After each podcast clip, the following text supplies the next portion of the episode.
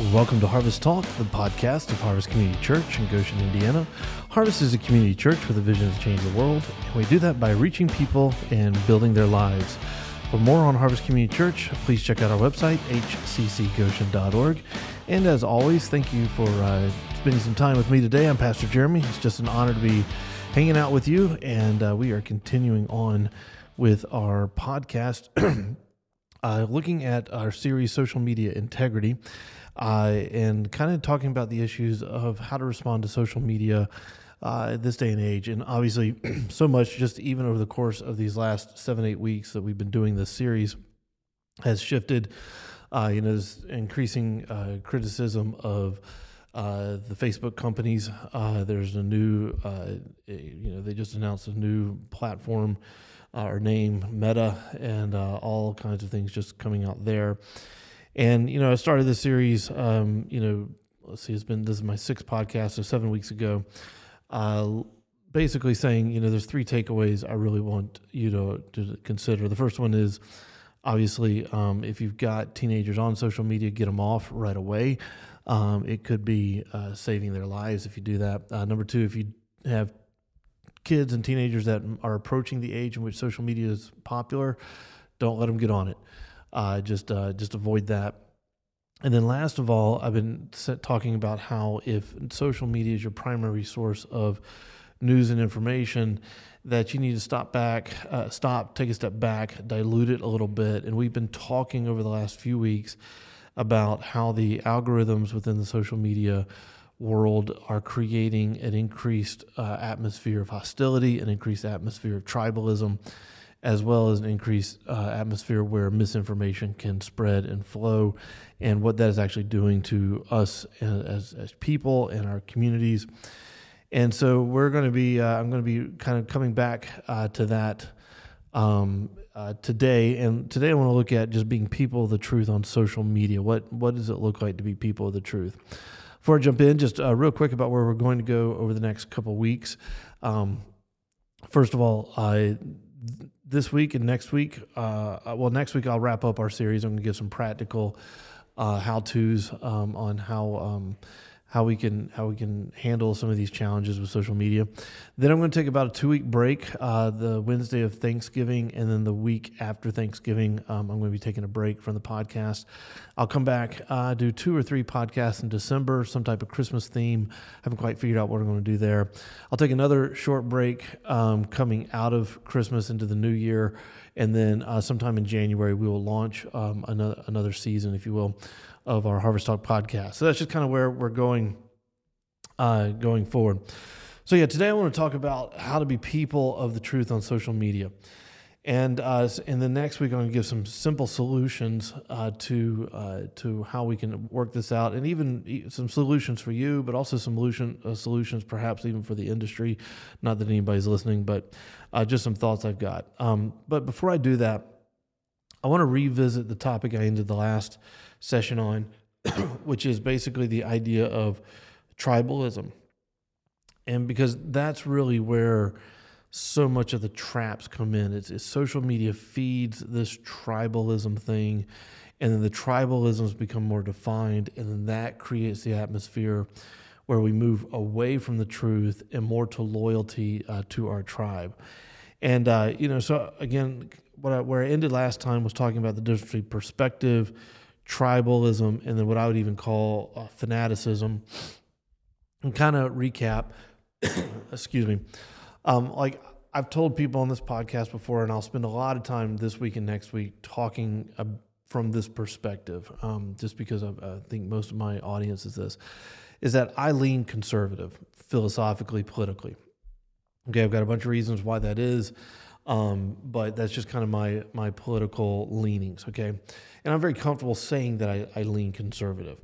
Now, I, am not as comfortable going. I am a conservative, and and the reason that is is because the, mo- the moment you start to adopt a title, uh, you start to identify with a tribe, and so for me. I have a conservative perspective. And so when I evaluate most things in our politics, most things in our society, um, it, it, it, there's an amalgamation of biblical perspective and conservative philosophy that's in my thinking. But then what I try to do is I try to use that as a perspective and not a doctrine, if you will. My biblical theology is obviously a doctrine. My, my perspective is hopefully tied to doctrine. My conservative philosophy or perspective is hopefully just a, a philosophy and perspective. Why? Because I've got liberal friends who have a liberal perspective, and uh, when we sit down and talk, um, when we're when we're doing it the right way, when we are open to seeking the truth, when we are open to talking, discussing difficult issues in a timely manner, usually what that allows for is a great deal of discussion. And honestly, a lot of times there's a decent amount of agreement. Um, and that's because we have a perspective versus a title. When you start to say, I am a conservative, then you start to identify with a tribe.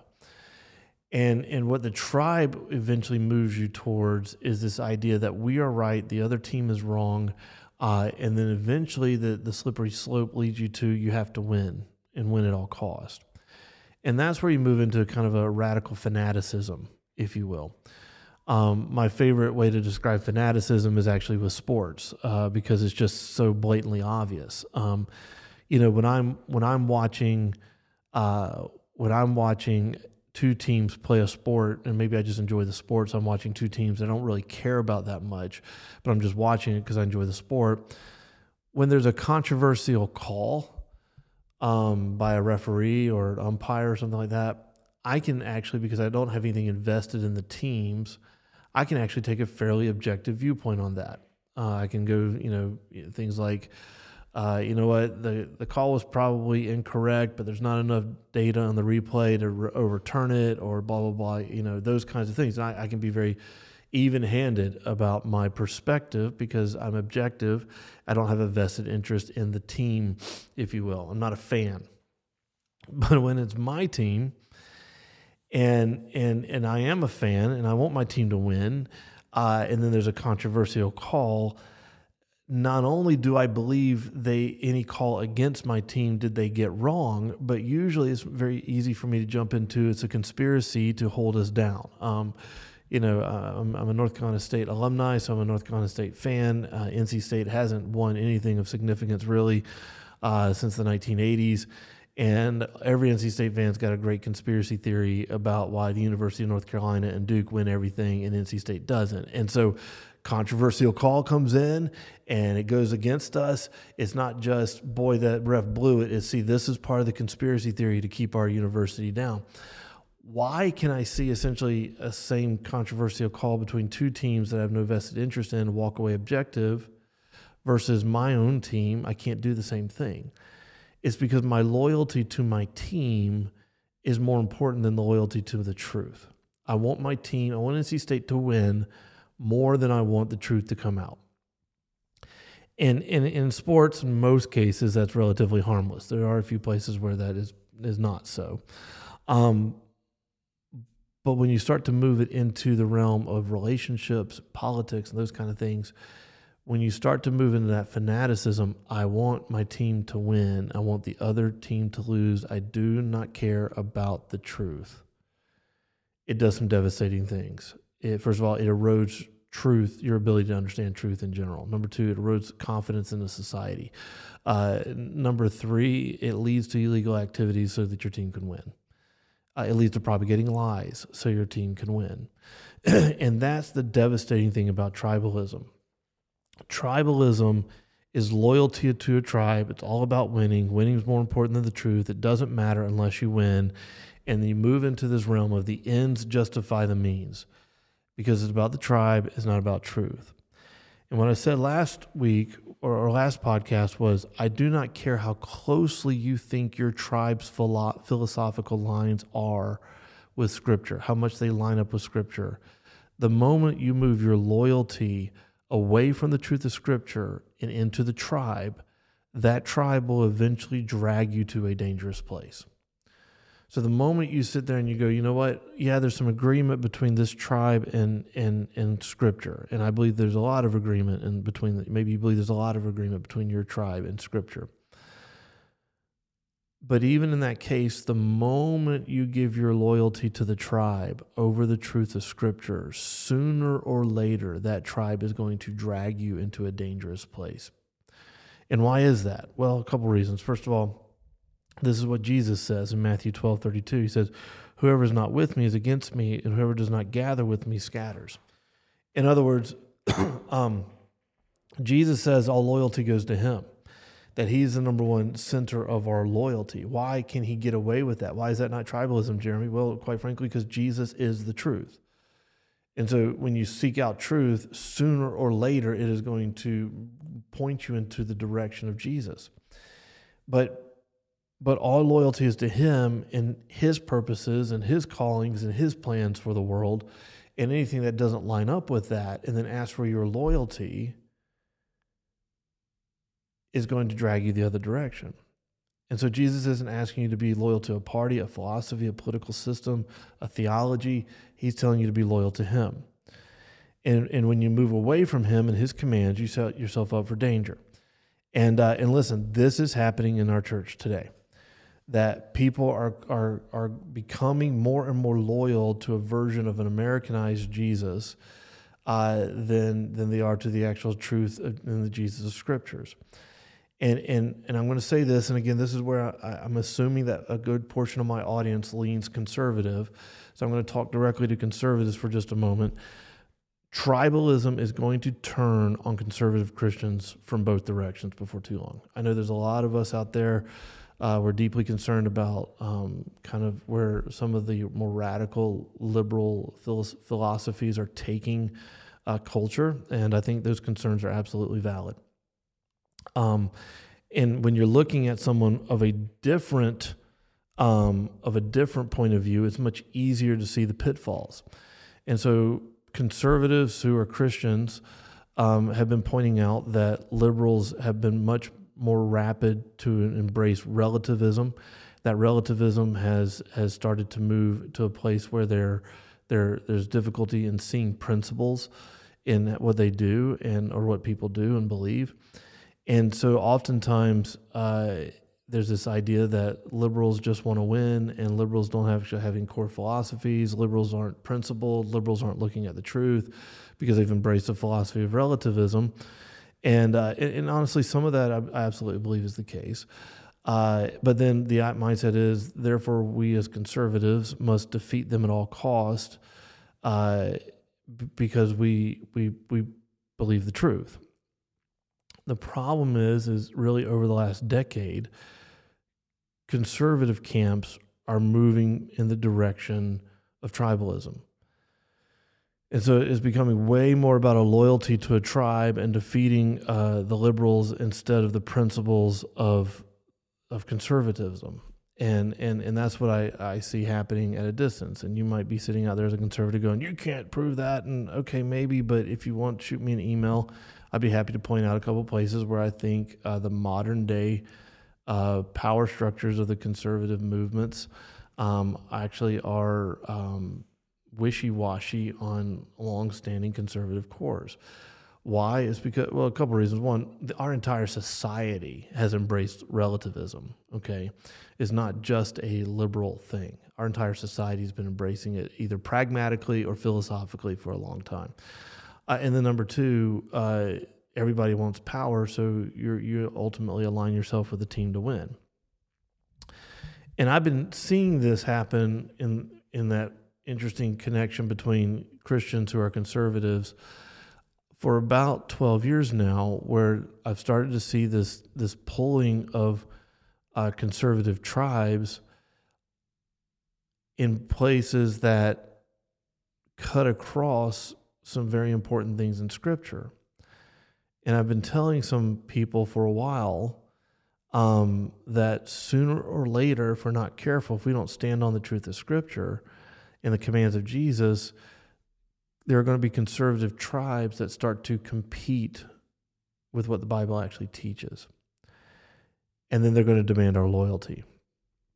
Um, one example of this is there's a you know popular commentator out there by the name of Glenn Glenn Beck, um, you know conservative guy. Uh, I've, I've, I've listened to some of his stuff every once in a while. So things will pop up on my news feed, and, and maybe I'll listen to five minutes or something. And and uh, yeah, as a conservative, there's some places where maybe there's some connection. But I'll never forget, it was probably about 12 years ago when he was just kind of coming into his high level um, high level popularity. And he, on one of his shows, he basically told people, listen, you need to go to your church's website. And if your church has the phrase social justice or social community or uh, some of these social fill in the blank, um, social economics on the website, you need to figure it out and you need, you need to talk. You know, he, he had something. And the other guy that was producing the show kind of said, wait, are you, are you saying people should leave their congregations? You're not saying that, right? And, and he's honestly wishy washy. Uh, if you listen to it, he really was kind of implying that if your church used the phrase social justice, you should leave the church. Well, he never defined social justice in that comment. And um, back then, everyone was blogging, so I had a blog and I wrote a blog and I pointed out every place on the church that I worked for's website in which the phrase social justice was used. And I said, listen, if you're talking about social justice in terms of creating political and economic and governmental systems that force a type of equality that could end up oppressing people. Uh, you know, you know the, the worst cases of socialism and, and communism. Then yeah, no, I, I the, the, our churches don't stand for that. Okay. But if you're talking about social justice, where you are identifying places in society where there's injustice among social structures, there's a lot of places where the Bible lines up with that. Um, Bible is is very favorable to uh, the cause of the unborn.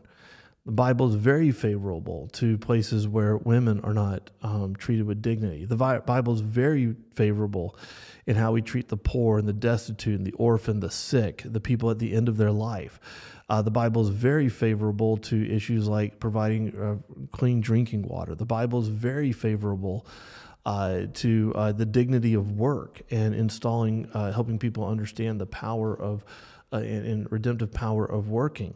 Um, you know, like the Bible is very powerful to the dignity of the immigrant and and and and, and those impoverished. Like these are core tenets. I mean, when Paul goes to James and Peter and gives him the core essence of the theology of grace, they both look back at him, extend the hand of fellowship, and then it says, Do not forget the poor.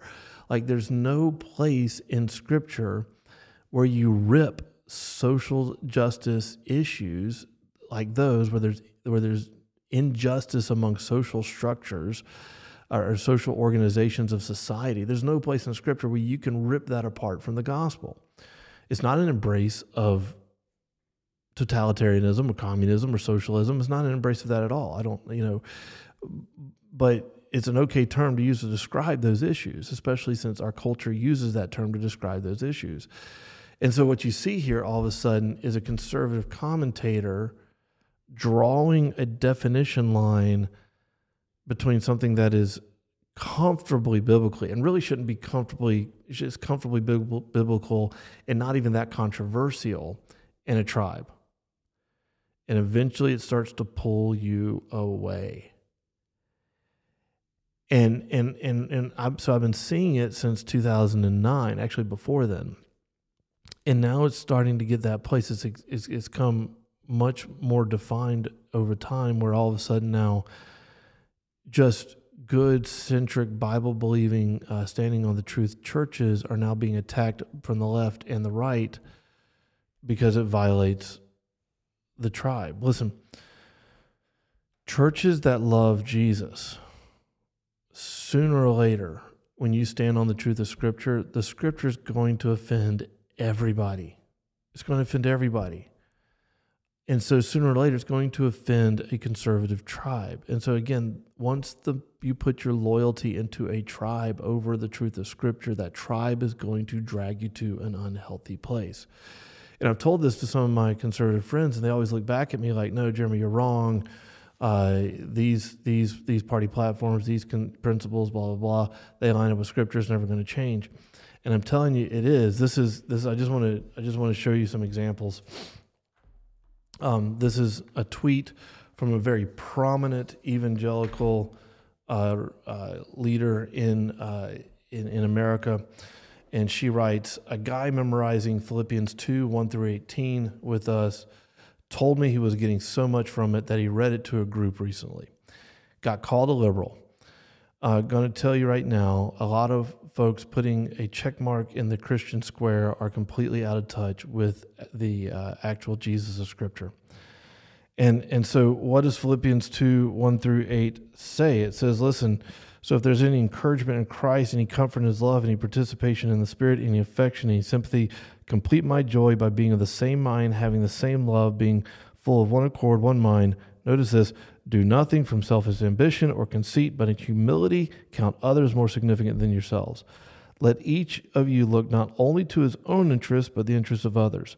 Have this mind among yourself, which is yours in Christ Jesus, who, though he was in the form of God, did not count equality with God a thing to be grasped, but emptied himself. He took on the form of a servant, being born in the likeness of man, being found in human form. He humbled himself by becoming obedient to the point of death, even death on the cross. Therefore, God highly exalted him and bestowed upon him the name that was above every name, so that at the name of Jesus every knee should bow on heaven and on earth and under the earth, and every tongue should confess Jesus Christ is Lord, the glory of God the Father. Therefore, my beloved, as you have always obeyed now, not only in my presence, but much more in my absence, work out your salvation with fear and trembling, for it is God who works in you both to will and to do, uh, to work his good pleasure. Do all things without grumbling or disputing, that you may be blameless and innocent children of God, without blemish in the midst of a crooked and per, uh, twisted generation, among whom you shine as lights. Hold fast to the word of life to the day that Christ, and the, in the day of Christ, that I may be uh, uh, proud that I did not run in vain or labor in vain. Even I am being poured out as a drink offering upon uh, upon the sacrificial offering of your faith.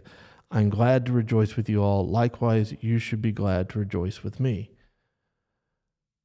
Okay, this is one of the most central doctrine, uh, passages of Scripture to describe the mission and purposes of Christ. What's so offensive here to a conservative mindset? Well, right now, uh, the idea of being um, not seeking selfish ambition, the idea of uh, emptying yourself, the idea of taking on the form of a slave, the idea of laying down your rights, the idea of um, all of those things, the idea of humility itself, don't grumble, don't complain, all those ideas right now are, are highly offensive ideas to certain conservative tribes. They're, they're, they're, they're, they're offensive to certain liberal tribes as well, but evangelicals are used to being attacked by liberal tribes, if you will. But that's what's happened. We, there's a pull towards certain tribes in, on, on, on both sides of the aisle that are now both looking at Scripture going, You're a liberal if you believe this. You're like, Oh, there me that's one example. Okay, well, here, here's another prominent Christian leader. Um, whoops, that's not the one I want to read right here. Uh, pastor told me he cited the passage, turned the other cheek, and dealt with an outraged guy asking him why he was spouting liberal propaganda. Another very prominent, that's a prominent evangelical leader. Okay. Turn the other cheek or out of the words of Jesus. And why is that so offensive? Well, it implies that we actually might have to lay down our personal rights when we're offended from time to time and they're being pastors being attacked as a liberal for quoting the words of Jesus. Again, it's a loyalty to a tribe. It's not a loyalty to Scripture.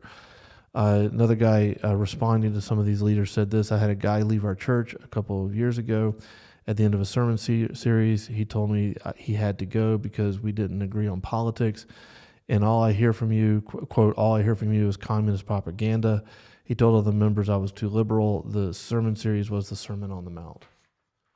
Words of Jesus. Now, I don't know how the guy handled it, but what are offensive in the words of Jesus towards some conservative tribes right now? Uh, blessed are those who mourn. Blessed are the poor. Blessed are the meek. Blessed are you when you are when you suffer. Uh, uh, turn the other cheek. Um, you know, forgive one another.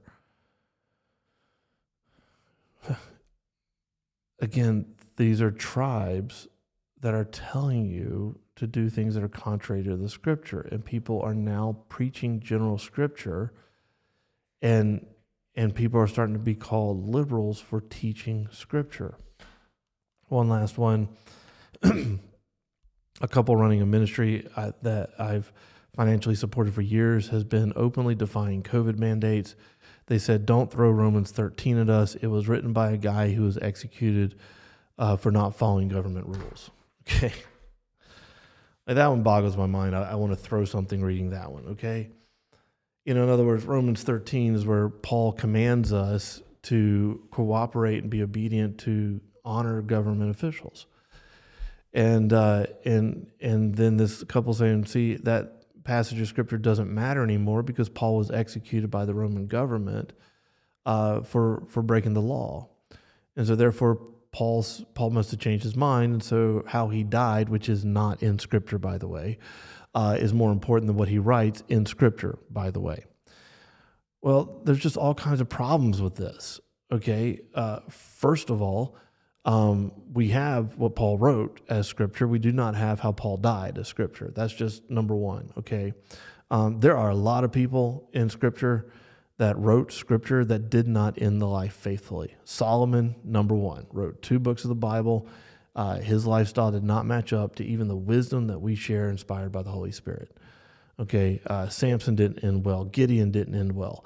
Um, you know, we, we, we see this just because a guy dies in an apparent contradiction to what was recorded by him in Scripture does not mean that his actions overrule what the Holy Spirit inspired. That's just, I'll just stop there. The second problem is this is there are two places I believe that it's okay to violate government command. Number one, when they tell you to violate Scripture. And then number two, when they prevent you some, from doing something that is clearly scriptural. Okay. Paul says, listen, we obey, we honor. He did that. Not only did he voluntarily obey and honor Roman government, he, he at times voluntarily honored uh, Jewish law for the sake of the gospel. And then, um, and, and then he met a crossroads where the Roman government said, you have to declare Caesar to be God. And he said, I can't do that. I can't do that. I can I can do all and, and honestly for the next 300 years that was the history of the Rome, of the Roman church uh, Christian church. Christians were writing Caesars in Rome asking them to stop persecution and their argument was we are the best citizens. We pay our taxes on time. We care for your people better. We serve better. We do things better. The only thing we can't do is declare Caesar to be God. And the, and the Roman government said I'm sorry you, you got to declare us God. And so they were executed but everywhere else, they honored and obeyed government. Why is that one deal? Because that is the one place where God takes precedent. And so this doesn't make any, any difference. And yet, because this couple belongs to a tribe, it's happening. And, and it's going to continue to happen. And then this sets up misinformation. Um, you know, once you're into a tribe, you want to perpetuate your tribe. So you're more likely to perpetuate falsehood. Um, and, and listen, I firmly believe that if something doesn't change, we're going to see a max exodus from the church. And here's the deal: we're not going to see a max exodus because the, uh, from the church because there's a trend towards liberal philosophy and thinking, and they're going to look back at conservatives and go, "You're just a bunch of Bible toting radical Republicans." Like that's not why people are going to leave the church. What'll happen is that because we're not standing on the truth of Scripture and if we don't stand on the truth of Scripture, people are going to become more and more tribal. There's going to be a generation that rises up and goes, You're not actually teaching us truth. You're not teaching us Jesus. You're just like every other tribe, and I want something different. And they'll get disenfranchised with the truth because all they see is, is tribalisms with religious garb.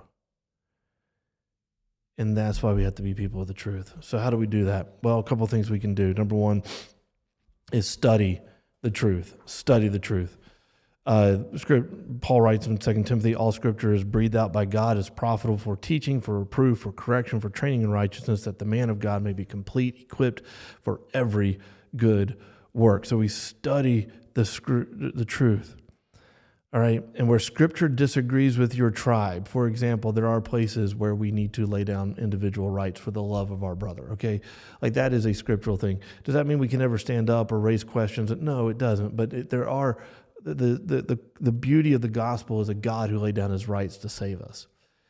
And so there are places where scripture disagrees with our tribe, our tribe loses every time.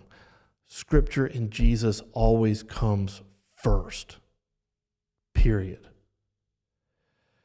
Paul continues, I charge you in the presence of God and of Jesus Christ, who is the judge of the living and the dead, and by his appearing in his kingdom, preach the word, be ready in season and out of season, reprove, rebuke, exhort with complete patience and teaching. For a time is coming when people will not endure sound teaching, but having the itching ears, they will accumulate for themselves teachers to suit their own passions, and will turn away from listening to the truth and wander into myths.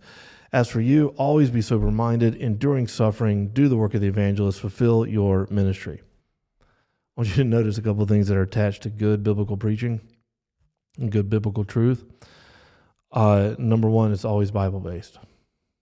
It points back to the truth of Scripture. It's not, is not. Let me use Scripture to reinforce something. It's start with the Scripture and what does it take us. The second, uh, the second is that um, it goes against a lot of popular wisdom of the day. It goes against a lot of popular wisdom of the day. Some of the things that, are there is is the Bible is is so so a couple, uh, you know, another thing is the question that to ask is is the Bible shaping your agenda or is the agenda shaping your Bible? And then the last one is evangelism is at the core. Always do the work of evangelism. It's about saving lost people. Then it, it, it starts there. It's about saving lost people and helping them see where they've gone wrong. Number two, research and follow people and sources of truth. Proverbs says this the one who states his case first seems right until the other comes and examines him. And so, are the sources you follow tribalist or truth seekers? Are they tribalist or are they truth seekers? Their case may seem right, but have you examined it? Let me just ask a real simple question when your news source makes a wrong prediction or makes a prediction, how often are they wrong? I mean, I remember some real doomsday scenarios back in January, and, and, and I mean, like power grids going out and, you know, all this kind of stuff, and people predicting these really crazy things. They didn't happen. So, what did you do about the sources where you got that information? Uh, you know, because here's the deal if they're consistently getting things wrong over time, and especially if they're not going back and correcting themselves and saying they got it wrong, stop listening to them. I, have got a, a, a, doctor that I listen to fairly, fairly regularly online. He's been very helpful in helping to navigate some of the science behind COVID. Um, good guy. Um, you know, he's not. He, he's he's uh, he, he's he he called he jokingly calls himself alt center. Um, but he try he, re, he does wrestle with the science and he does wrestle with the issues that people are struggling with right now in understanding the science. Uh, but there's been a couple of predictions he's come out and made, and he's gotten them dead wrong. And he gets back on his his podcast and he goes, "You know what? I got it wrong." And usually he'll go, "This is why I think I got it wrong." Okay, I'll listen to that guy. I might not agree with him all the time, but I'll listen to that guy. But I, have stopped listening to some news sources because they boldly predicted things or they tried to predict things. And then when it was done, they either ignored the fact they got it wrong or they made up a bunch of excuses that didn't exist for why they got it wrong. If your news sources are getting things wrong, stop listening to them. Number three, be careful who, how, and where you criticize people. You know, social media is a terrible forum for debate and criticism. Uh, here at staff, we have a policy that we do for social media and email. Um, number one, we only use it for information and encouragement. Number two is we don't criticize or correct over email or over social media. Number three, when in doubt, wait 24 hours. And listen, these things will save you a lot of problems. When in doubt, wait 24 hours. Only encourage, only give information, don't correct or criticize. Now, I know there's a lot of people out there, well, Jeremy, what about heretics? What about false teaching? What about my, the other side gets away with it, blah, blah, blah. Yeah, I get that, okay? But and yes, there are places where we have to correct falsehood, we have to correct heresy, we have to correct those things. But here's an interesting bit of wisdom. There's two places in the gospel in the in the in the New Testament where church leaders call out people of heresy. And it's interesting. Here's what John writes I've written something to the church, but Diotrephes, who likes to put himself first, does not acknowledge our authority. So if he comes, I will bring up what, if I come, I will bring what, what he is doing, talking wicked nonsense against us. And not content with that, he refuses to welcome his brothers and also stops those who wants to and puts them out of the church. Then in Paul, for Demas, in love with the present world, has deserted me and gone to Thessalonica. Alexander the coppersmith did me great harm. The Lord will pay them according to their deeds. Beware of him yourself. He strongly opposes our message. That's it. That's all the criticism of heretics and divisive people in the Bible, in the, in the, in, in the epistles. And notice what it is it's a firm warning. The people are named. There's a limited personal attack. And they said they'll come and, and fill you in later in a more private setting. I think those are great principles for how we do things online. Firm warning, name if necessary, limited attack, and I would only use the I would very rarely use a name but only do the full explanations in person. Do our posts and our articles and, and the things we post reflect that? Number th- number uh, f- next uh, number four. Love people in spite of their political opinion. Love people in spite of their political opinion. Paul talks about talks to us as family. He says this: For as many of you who were baptized into Christ were put on have put on Christ. There is neither Jew nor Greek, there is neither slave nor free, there's no male or female, but you are all one in Christ Jesus. And if our Christ, if you are Christ, then you are Abraham's offspring, heirs of the according to the promise. In other words, Jesus says once we come into the family, we're all in the family, and there are no more real dividing lines anymore. And he goes through in Jew and Greek. That's racial, but it's also political. Slave free, oppressive, non oppressive male, female, gender stereotypes, gender divisions. You are all one. Like all the things that divide us, we're become one in a family. And so, yeah, people of different political opinions, if they're following Jesus, they're part of the family. We need to love them. Jesus lived this example out. Simon the Zealot would have been a radical right wing person of his day. Uh, Matthew the tax collector, radical left wing person of his day. They both followed Jesus. They both worked together. They both lived with each other. In fact, there would have been members of the Zealot party that probably would have attempted to kill tax collectors. That's how divisive potentially Jesus' group of disciples were. And yet he brought them together. Why? Because he's the difference maker. Next, listen before you speak. James says, Know this, my beloved brothers, let every person be quick to hear and slow to speak. When you see something on social media, be fast to listen, slow to respond to it. It's amazing what you do when you take a few moments to listen. Back when um, some of the race things were at uh, high, uh, high, I spent about an hour and a half listening to a conversation between two prominent Christian women, one of who is a African American who's got several degrees in theology, but also in trauma and listening to her in a very honoring but straightforward way talk about the trauma of the African American community in the area of race race riots, uh, uh, dealing with the police and that kind of stuff. It, again, it didn't it didn't necessarily change some things that I be- believe or some some things that I think are good solutions, but it helped me understand that there's a different way of seeing the world in certain communities. And it's so much better to listen to that than to spout off because you're angry about something. That brings us to the next one. Listen before you become a- angry. Let every person be quick to hear, slow to become angry, for the anger of man does not produce the righteousness of God. The anger of man does not produce the righteousness of God. Are you listening to people that you're called to love, or are you getting angry? And here's the thing you need. In fact, this just came out uh, two weeks ago. Social media profits off of outrage. Facebook allegedly had an algorithm where the angry emoji had a higher rating than the like emoji. And so they're tracking what you get angry about so they can feed you more anger. That outrage does not produce the righteousness of God. Are you listening before you get angry? Are you listening to the Holy Spirit before you spout off? something on social media, before you attack a friend on social media, before you attack a friend on social media by saying things to them you would never say to them in person because you don't have to look at their face in horror when the things that you write come out of your mouth towards them. Are you following the righteousness of God? Social media thrives on outrage, and right now, outrage is America's favorite sin.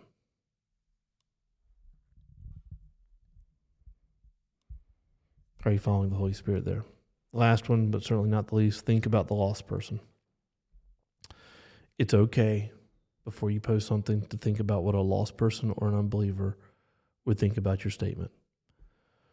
It's interesting in 1 Corinthians chapter 14 and verse 16, 23, and 24. Paul is describing worship services. He's talking about the power of the Holy Spirit in worship services and in two, two locations he asked them to alter their worship service for the sake of the outsider who might be among them.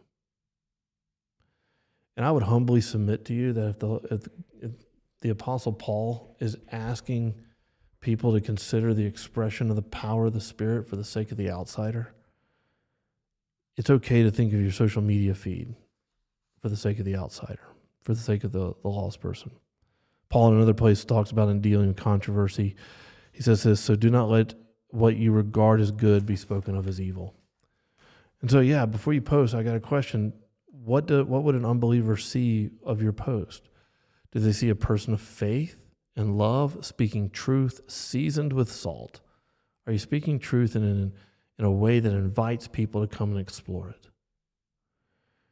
Or are they looking at someone that looks just like every other tribal person on social media? They just happen to be wearing a Jesus shirt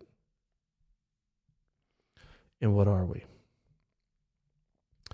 Listen, I know these can be hard things to think about and uncomfortable things to think about, scary things to think about in our current society. But I have to believe that what has remained faithful over time, His Word, is unshakable. So let's become people of this. Let's put our loyalty here. Let's put our trust here. Let's walk here. And let's, with humility power and truth and the anointing of, Holy, of the Holy Spirit move forward in our social media lives.